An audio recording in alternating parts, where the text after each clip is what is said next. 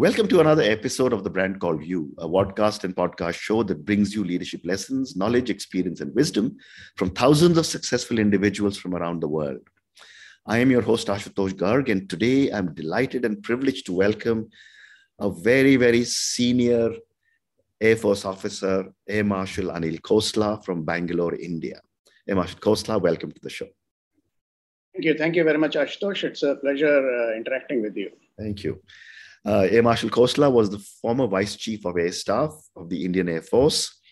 He is a Param Vishisht Seva Medal and Ati Vishisht Seva Medal and Vayu Sena Medal. And for those of you who don't know, these awards are given by the President of India. He's handled the Doklam operations with China and Balakot strike in, against Pakistan. And he's served in all the important commands of the Indian Air Force. What an amazing journey you've had, Air Marshal. So let me start by asking you from a young airman, or a young cadet to the vice chief of air staff. What did you do right in your journey to the top? Yeah, if you want me to say it in one word, it is hard work, hard work, and hard work. Absolutely. Yeah. So actually, very often repeated sentence when I keep telling my children also is, you know, whenever they start craving about life or something, I always say, and who's told you that the life will be easy? Absolutely. Yeah so hard work uh, basically. And secondly there are two more three more things which uh, i always went one step beyond normal. Hmm. i mean whenever i thought i've finished uh, working on a project or whatever i'm doing hmm. i just took one more step. And uh, in senior ranks as i grew in service uh, one more thing i followed was always thought long term. Hmm. so if there is a choice between a decision which would give short term results or uh, long term i went for the long terms and of course, uh, uh, basics of uh, honesty and sincerity and dedication to the work that always goes with it. Correct. And in this journey to the top, what have been some of your key learnings and some of your key challenges? Yeah. So learning, as I said, you know, there's no substitute to hard work. I mean, if you need something, you need to go and uh, grab it, and you need to work towards it. Mm. And second thing I learned uh, during my service career, and which is pays me still dividends, is the self self discipline mm. you know doing the correct thing uh, when nobody is watching you that is very very important and along with it a very very strong maybe willpower mm. and uh, what other thing i learned uh, during my service career is uh, especially in flying and handling these uh, activities is the time management mm.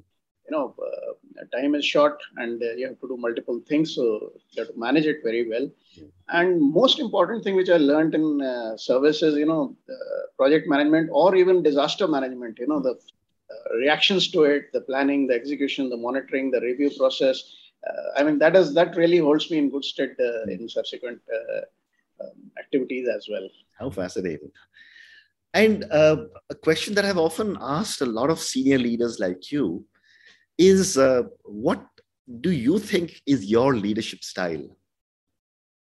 uh, what happens is, uh, you know, services, defense services, the leadership is very a bit peculiar or uh, different from the others. And each service, you know, Army, Navy, or the Air Force, has got its own peculiarity as far as leadership aspects are concerned. Mm. Basically, leadership is divided between two. That is, uh, generally, when we talk about services, one is autocratic and one is democratic. And I'll not go into a lecture or details about it. Mm-hmm. but my style of leadership was uh, which is uh, situational i mean at times autocratic at times uh, democratic mm. democratic means you take the team along and uh, this thing second thing is most important thing about uh, leadership which i've uh, learned is that as a leader you're, you're an open book everyone is looking at you mm. so the dictum followed is do as i do and uh, you know because uh, you have to lead by example. Mm. but the let me take uh, 30 seconds more. And yeah. you know style of leadership is changing actually. Okay. the new generation coming in uh, the leadership style is changing. A little bit requirement is to change from tell type to sell type. Mm. that is these are a few aspects related to leadership which i uh, encountered or followed in my service career. Very interesting. I had never heard this phrase from tell type to sell type you know and you're probably right. yeah the millennials and the Gen Z cadets or uh, officers coming in have a very different outlook and they're, they're the same all over the world. Absolutely. So, this new generation which is coming up are very much aware. Actually, mm-hmm. information is at their fingertips. Correct. So, the uh, what I'm trying to say is the tell type to sell type, like in uh, generally army or the defense services, is a mm. tell type. Saab mm. ka hukum hai. Hmm. And rightly so, it is required also at uh, certain right. situations, you know, in warlike situations. Hmm. But what is happening with the new generation coming in uh, and their awareness level?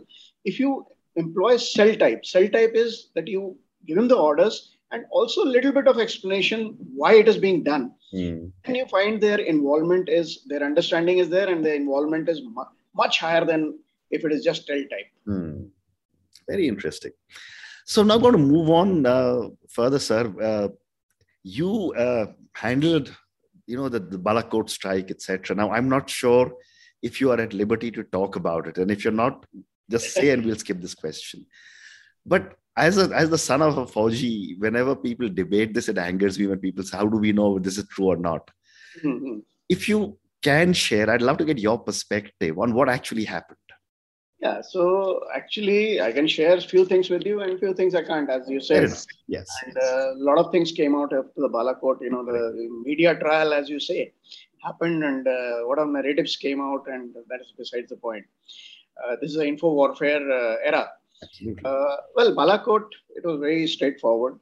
Uh, it was the first time that the government of India decided to use air power. You know, right. before I start, let me tell you an interesting thing. All these years, you know, in the West and other places of the world, you know, it is thought that uh, air power use is there for all sort of situations, you know, uh, Air Force use. Correct. But if you have boots on ground, like army going into it is considered invasion. In our mm. case, it was the other way around. Mm. You know, army keeps doing actions and all that. And in case Air Force is used, it was considered escalatory. okay. Somehow that right. fear had, uh, you know, was uh, taken away. And this time the government decided to use the air power as a means for conveying a message and it was a very well planned uh, and executed uh, operation right. six right. the target chosen was very straightforward. The message was very straightforward that we have got nothing to nothing no grievances against the local uh, or the citizens of pakistan. Mm. it is against the terrorists it is against the terrorist organization. It is against the perpetuators of terrorism. It is against the people who support them. You know the isi the pakistan army. Mm. and that is why if you see the target chosen was very very uh, well thought of. It was a Jaish Mohammed uh, terrorist camp, mm. which was isolated on a hilltop. There was no uh, collateral damage likely to be there. Mm. So the message was very clear. And uh, two things may tell you about the planning and execution. Mm. You know, one was uh, secrecy was maintained, a need to know basis. You will be surprised to know in Erequota about four, four, five people knew that what is going on. Wow. I mean, it was that. And second thing was, you know, all the other activities they continued as normal. So that is how we are able to, even in spite of knowing that something is cooking and something will happen, mm. uh, surprise was achieved. So it was a well uh, uh, executed plan and executed uh, the thing, and it went also copybook. Uh, of course, uh, one or failures were there, but then in the planning process, those failures are catered for actually. Correct. Correct. That is what all the Balakot well, and, sir. And, mind, you know, the whole, the correct results. whole country is proud of what you did. That so that's amazing. But moving on, sir, now uh, I'd love to get your perspectives on technology. You know, over the years, technology has made deep inroads into all our defense services. I'd love to get your perspective on how this has changed from the perspective of aircraft and missiles and drones and uh, space and cyber cyberspace. These are all areas which are under your or would have been under your direct domain. You're very right. Uh, actually, technology effect on aircraft, surface to missiles, drones, and uh, space cyber. Mm. I mean, all five you can uh, go on for hours. Uh, right. And rightly speaking, and what happens before I uh, give my views, the Air Force or the air power use of air power or the Air Force, like they say, you know, you can uh, walk on or run on ground without technology. You can even swim on in water without technology, but you mm. cannot fly in the air without technology. Absolutely. So, so what I'm getting at is that the Air Force is a very, very technology intensive service. True. Okay, that is one. And secondly, if you notice, within 120 years of the first flight, uh, mm. you know, uh, Wright brothers, within few years, a different service was born. That is the Air Force. Mm. And within these 100 years, where have we reached? I mean, technology wise, uh, as far as the platforms are concerned, mm. networking is concerned, the weapons are concerned, the avionics are concerned, the electronic warfare aspects are concerned. I mean, we have really moved ahead. Mm. And still, you know, the, uh, the practitioners of air power also are have not realized the full potential of the power or the actually aerospace power we are going into. You hmm. mentioned space also. Mm. And uh, technology has got a big uh, role in it. And the aircraft we are talking about, you know, fifth generation, sixth generation, they're packed with computing power.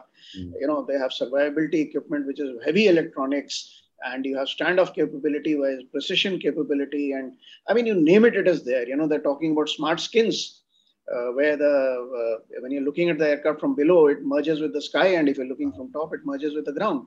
I mean, that sort of stealth technology they're talking about. I mean, you can go on and on. Mm. Missiles, if you take, you know, long distance, precision, ability to take multiple target, ability to take special targets, hypersonics are coming in.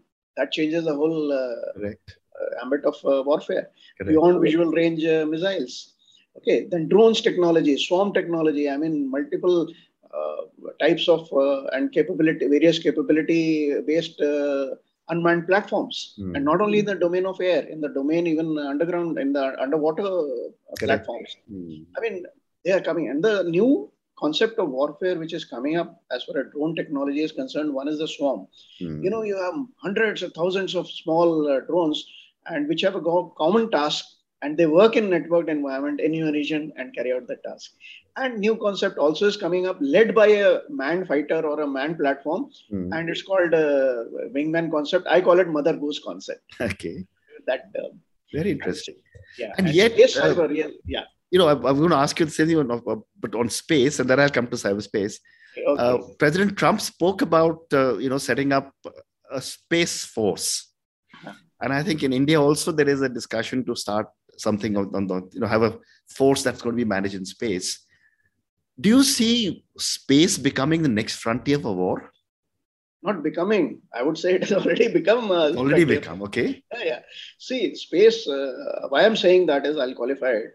See, one is, you know, earlier the space utility was in two ways. One is, uh, you know, satellites for communications, for navigation, and these sort of uh, jobs, you know, for uh, ISR, eyes in the sky.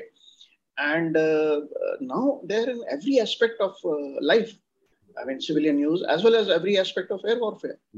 Second is the earlier the weapons, you know, ballistic missiles and all used to go through the medium of space and then strike.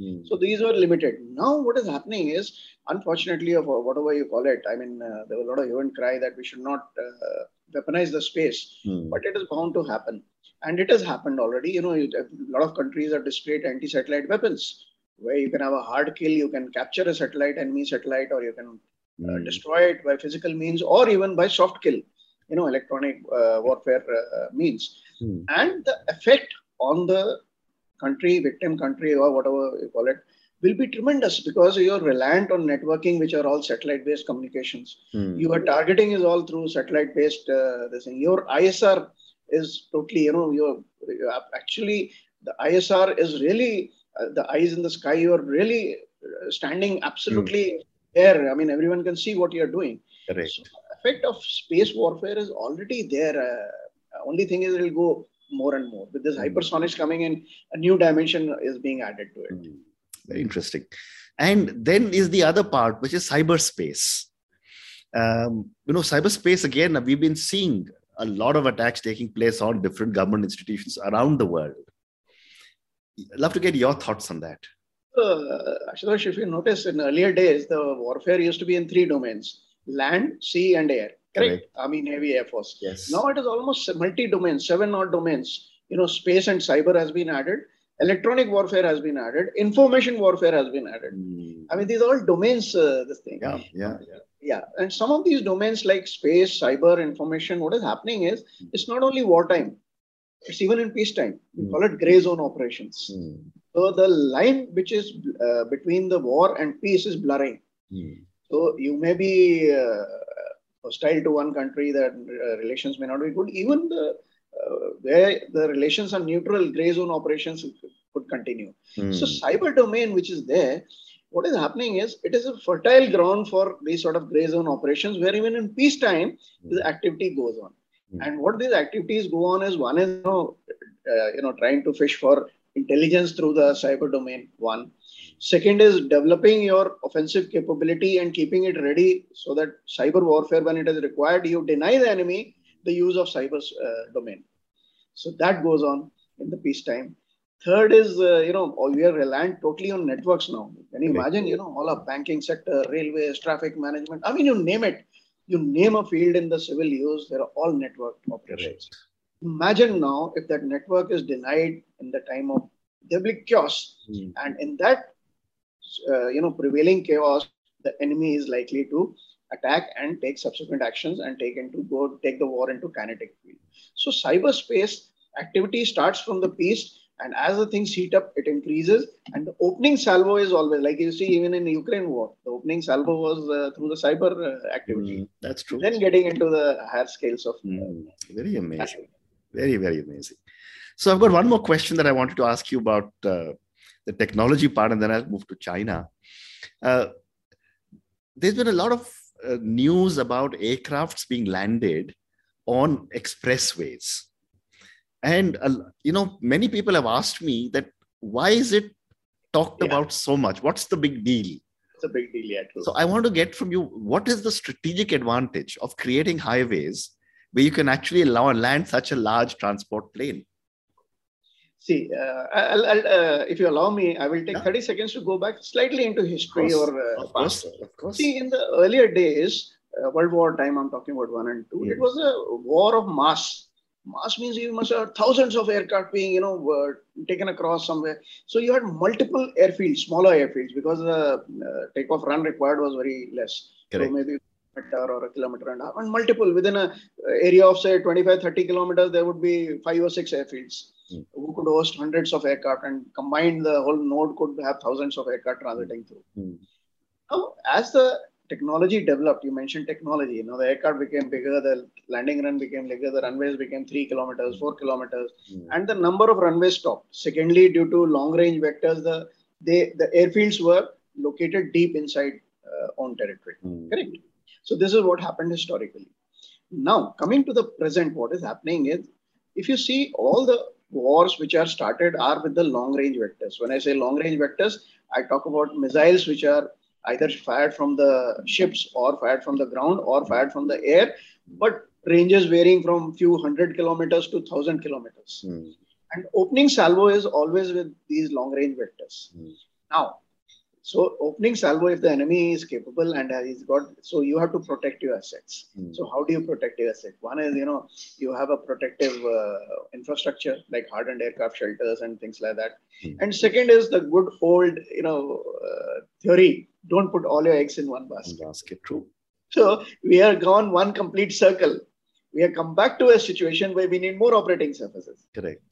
So what you do is best ideal is you're making runways. Now India has got an advantage. The highways are coming up. You know every day new highways are being added. Yeah. So we did a lot of work on this. So old highways, which we identified few areas which had a straight run and maybe a little bit of reorientation, and uh, you have a ready-made runway available. Mm.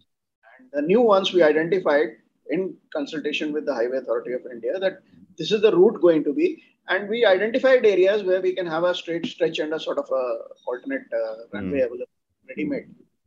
Now, coming to this next part of it, this is as far as war is concerned, or pre-war, you can have dispersed these aircraft. Uh, right. To, says, idea is to give more number of targets to the enemy and make his life difficult oh. and keep the assets available. Mm. One more angle to it before I uh, finish off you know, you have HADR situation, human assistance during disaster relief, correct? Right. Humanitarian assistance during disaster relief. Mm. These highways, as runways, will be a big help in case there is a disaster, there's a flood situation, right. there is a mm. this thing. The aircraft can land with the relief material and it, it can be dispersed into these areas. Mm. Come to think of it. I mean, well very said. interesting and useful uh, purpose. Yeah, well said. Both tactical as well as relief. I mean, I hadn't thought of these things, but thank you, sir. So I'm now going to move to uh, our favorite, uh, current favorite neighbor, which is China. Uh, I'd love to get your thoughts. And I've been personally, as, as a business or an entrepreneur to China at least 70 or 80 times over the last 20 years. But I'd love to get your perspective on what are the challenges China represents for India. So, uh, let me tell you, I'm pursuing PhD on China. Oh wow! My, my topic is how does China's brain work? What are the factors which influence their decision making as far as military is concerned or diplomacy is concerned? Mm-hmm. So those are the interest areas of interest. And I've been following China for quite some time. And luckily, my uh, last five appointments were dealing with uh, China in some form or the other. I was Director General Air Operations or Vice Chief or C-in-C right. in command, where I was dealing directly with China. Mm. Okay, so China is a challenge. Mm. what is happening is China is in the race with USA. Correct. And the aim is very straightforward. You know that by 2049 they want a world class system. They want to be world number one. Correct. Creation is that. They want that old glory back, you know, the golden days. They they look at the world like a cone, you know, they are in the center and at the apex. That's where Absolutely. they want to teach. Now, in this race with the USA, they are you know, pulling ahead of us at a very fast pace in every way, mm. modernizing their defense forces, army, navy, air force in a very focused manner. Mm. They are building up their capability, they're building up their capacity. Their defense industry is good, and they are really racing ahead of us uh, in the whole process. Mm. That is fine with us. But what is happening is, at the same time, their attitude towards us is also becoming more and more aggressive or a uh, belligerent. Mm. That is not a good news. Correct. Now, what happens is the, India is the only country they have not resolved uh, our disputes or the border mm. disputes. Mm. Okay, and that is one. So, and they keep following the policy of you heard these very often statement, two statement, string of pearls, yeah. where they're developing countries around us. Right. And uh, second, uh, second is uh, you know salami slicing. Mm. So every two year, three years, Doklam, Galwan, they keep doing these actions, and in the process, keep uh, munching or keep uh, salami slicing few mm. parts of the rain and uh, things like Correct. that. So they keep the pot boiling. I call it pressure. I have called it pressure cooker theory. Okay. They put on the pressure cooker on the fire and they control the pressure in such a way that it doesn't get into a war-like situation. Mm. And if it gets too hot, they reduce the flame or reduce the pressure. Mm. And we keep this pot boiling. So that is what pressure cooker theory I call it. Very interesting. Now, what is happening is with this sort of attitude, you need to be prepared. Mm. So time has come where we need to spend more money on our defense preparedness and capability. Right. Unfortunately, mm. even if it at the cost of bread and uh, butter and uh, development. Mm. Very interesting. Very interesting. And and how equipped are we? Um, and I'm going to just draw a parallel from 1962 because my father was in the 1962 war, and I remember him telling me that they didn't even have proper shoes. Yeah. Uh, but how equipped are we today as compared to what we were in 1962 when we last clashed with China? See, 1962 and uh, now we have come a very, very long way. Right. 1962 was just uh, after independence from 47. We had already fought, you know, wars with Pakistan and China. They were already down three, two, three wars and all. And secondly, our economy was not so doing so well. Mm. Our industry was just being in the process of setting up and all. Overall, our cross, uh, you know, uh, cumulative national power was not very high as such. Mm. And uh, you're right, you know, that time we were very ill prepared. We didn't even have the uh, clothing, proper clothing to deal with high altitude and things like that. But we have come a long way now. Mm. You know, we have made a mark. Uh, when I say we, uh, India, I mean, India has made a mark on the uh, world map. People know where India is now, you know, and they talk about it. And similarly, you know, economically we have improved. And obviously, when you improve economically, the overflow goes into all the other aspects. So defense is also gained. And especially in Air Force, I can tell you, I've seen Air Force for 63 years. My Air Force, my dad was also in the Air Force, mm-hmm. and 40 years very closely while being in the Air Force. Mm-hmm. In these 40 years of my service career, I've seen two or three major waves of changes coming in. Mm-hmm. When I say waves of changes, in terms of our capability, in terms of our capacity to, uh, you know, fight or whatever in case uh, mm. it is thrust upon us. So our deterrence value has gone up our capabilities in terms of precision, in terms of uh, good platforms, in terms of reach, in terms of specialized weapons, in terms of uh, air-to-air refueling, in terms of combat support aircraft. I mean, you name it, we, we have gone up. But the thing is, your capability always has to match the enemy. Unfortunately, what is happening is China, as I said, is racing ahead.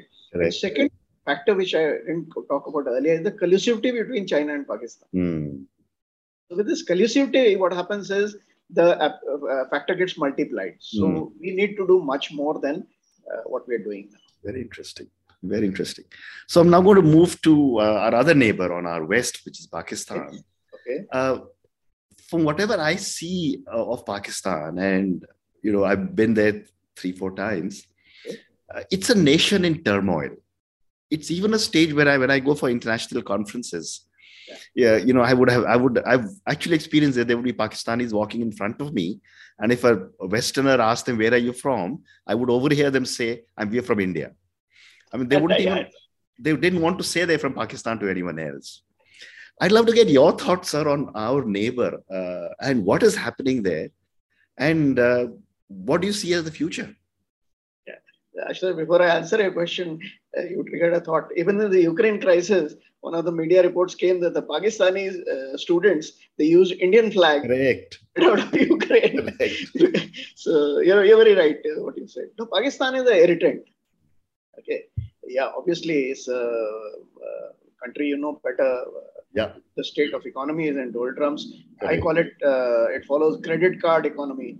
so it has these multiple credit cards. yes. One American, one from Islamic countries, one from Saudi Arabia, one from China. Mm, So he takes credit from one, pays the other chap. so I call it credit card again, absolutely. uh, economy. So it's absolutely. a basically an irritant. Now the only thing is the army uh, rules the roost there. Mm, Okay, and uh, the reason deter of the army there, Pakistan army, is anti-India feeling. mm, Hey, anti-India feeling finishes, the army value will go down. I mean, they'll have no reason to spend so much of money on their defense forces and army. So the anti-India feeling, and while they are in the chair, while they are in the control, will going to continue. mm, The irritant is going to continue. Secondly, now this collusivity which has come with the China, and it it serves both the purpose. Actually, you know, they call it uh, their uh, friendship uh, deeper than the sea, stronger than steel, Mm, and blood relations. I don't know what all. Actually, it's a marriage of convenience. absolutely. As for me, it's a marriage of convenience. Mm, So uh, it suits both the sides, but it's a problem for us. mm, So that is the issue. Now, Pakistan, capability wise, he's also got similar capabilities what we have, but capacity wise, that means capacity to wage war is very lacking. mm, And uh, the, you see Balakot also, after that also, they were not ready to escalate or not ready Hmm. to fight. They don't want to get into a war like situation and they learned the lesson the hard way. mm, Uh, whatever wars they fought, they thought they will able to achieve something, but they've not been able to. mm. Now what they're following was, you know, thousand cut, bleed by thousand cuts, the terrorist activities and all. So now, present situations, that's what slightly is under control uh, as far as terrorism is concerned. I mean, uh, up to certain threshold. But this collusivity between China and Pakistan is going to continue, and that is the irritant for us will continue in the future. Amazing. Amazing. So I've got time for two more questions, sir. Uh, my next question to you is that it has often been said that a Pakistani soldier fights for his religion. Yeah. A Chinese soldier fights for his party. Right. And an Indian soldier fights for his motherland. I'd love to get your thoughts on this. Yeah. So uh, actually, nobody talks about whenever we talk about you know uh, military power. Say military. I'll not talk about national power. National power has got everything. I'll talk about military power. You know, generally people do bean counting. कि उसके बाद he's got so many tanks, he's got so many armored personnel carriers, so many so many fighters, so many combat support aircraft, so many ships of this class, so many ships of that class. Correct. But there is one factor which always gets missed out. Mm, I keep hearing my youngsters in service used to make fun of me, sir. You always give this example mm, that you know in a boxing match uh, or uh, in a wrestling match, mm, you know you may see a six footer full of muscles and all that, mm. but he may be a pipsqueak mentally. Correct. Okay, and whereas there might be a short chap, you know, very meek looking, but he may be full of beans because it's mind factor. Mm, So in, the factor which comes in is you know the uh, as far as mind factor is concerned. Also added with that is the tactics and the training and the motivation. So these are the three things: motivation, training, and tactics. correct. So Indian soldiers are battle hardened. Number one, they have seen action in all sort of uh, Correct. places, all sort of this thing. Hmm. Secondly, that whatever you call it, we have that national nationalistic feeling Correct. that uh, somebody like uh, you know we consider the country as a mother. Mm, That is why it's called Mother India. Or uh, Correct. so the moment and the soldiers are trained in such a way where the izzat, you know, they say हमने salt. We had salt of this country or Mhm. salt of an uh, mm, army or the salt of uh, the uh, unit. so they take it that way. Ki if you attack my unit or if you attack my army or if you attack my country, mm. you are attacking me directly. They take it in that spirit. Okay. And that is very important. That is why they're ready to die Absolutely. for the country. And, you know, uh, leadership is, uh, in army, they say that leadership, army is different. Mm, You don't have to die for the country. You have to motivate the other chap to go and uh, even uh, fight to till the death. So that sort of leadership is required. But what I'm getting at is that we are quite well off in this uh, matter of motivation, hmm. matter of a training, and matter of a tactics. Wonderful. And my last question to you, sir, is that what do you see as the war of the future? Oh. okay, so war of the future, I think uh, we can go on for hours, but I will restrict to some two, three comments. Hmm. So I equate the changes in the warfare to the cricket. Mm-hmm. So you must be wondering what a cricket ought to do yeah. with the warfare. Correct. Well, if you see in the cricket, we had uh, test matches, five days. Then came uh, one day international, ODIs. Mm-hmm. Then came T20, 2020. War, the same thing is happening. We had world wars. Then we had major wars between two or three more countries. Mm-hmm. Now it is skirmishes, short. So what I'm getting at is the hmm. warfare is becoming short, swift, and intense. Okay. Three things. Okay short because you know nobody wants to fight for a long time. The fights are too long. The Ukraine thing, your classic example is I think miscalculation by Russians that they will be easy walkover, but it will drag down for long. And more it is dragging, the more destruction it is causing. Hmm. Swift and intense because the intensity of the warfare is very very high. Okay. Second, we have already talked about it is becoming multi-domain. You know, instead of three domains now there are seven odd domains. And the next uh, aspect is that earlier it is not only the military part. Now the warfare is changing in such a way that it's a whole of government approach. Mm. It's not, and it's on the paradigm of all the national power uh, elements. That is DIME paradigm they call it uh, in terms of military, in terms of economy, in terms of uh, uh information. Uh, so every uh, this thing. Okay. Then, as I said earlier, the difference between the peace and the war is mm. getting blurred. Okay, the, another interesting uh, thing uh, which I didn't cover earlier mm-hmm. is the whole warfare is going towards no contact warfare. Okay. Uh, I mentioned the long range vectors mm-hmm. and unmanned mm-hmm. platforms. Mm-hmm. Most of the countries are developing that because you know they're getting averse to mainly body bags coming back. Mm. That's what it comes to. Correct. The morale suffers. So you create body bags on the other side by long range vectors and unmanned platforms. Uh, so that is what is happening to the warfare and technology intensive of course technology is coming into the warfare in a big way air force as i said uh, most the navy and army also technology is coming in so these are the changes which are taking place in the future uh, warfare in the future wonderful wow what a conversation on that note, uh, Air, Marshal Khosla, thank you so much for speaking to me. I love the way when I asked you about Pakistan, you just called them an irritant. Uh, I think that was that says it all uh, about Pakistan. Um, I was also fascinated to learn that you're doing a PhD in China, and I made a mental note that someday I'll do a conversation with you only on China. Yeah, yeah, that's a country that I have spent a lot of time in, and I would love to get your perspective. But thank you for talking to me about your journey, uh, about your leadership style, about how technology is changing the defense services, about the impact of uh, we have we have on our borders with China and Pakistan. And thank you again for sharing with me your deep thoughts on what is happening in our world. Thank you again and good luck. Okay, thank you very much. Thank you for listening to the brand called You Videocast and Podcast, a platform that brings you knowledge, experience, and wisdom of hundreds of successful individuals from around the world. Do visit our website www.tbcy.in to watch and listen to the stories of many more individuals. You can also follow us on YouTube, Facebook, Instagram, and Twitter. Just search for the brand called You.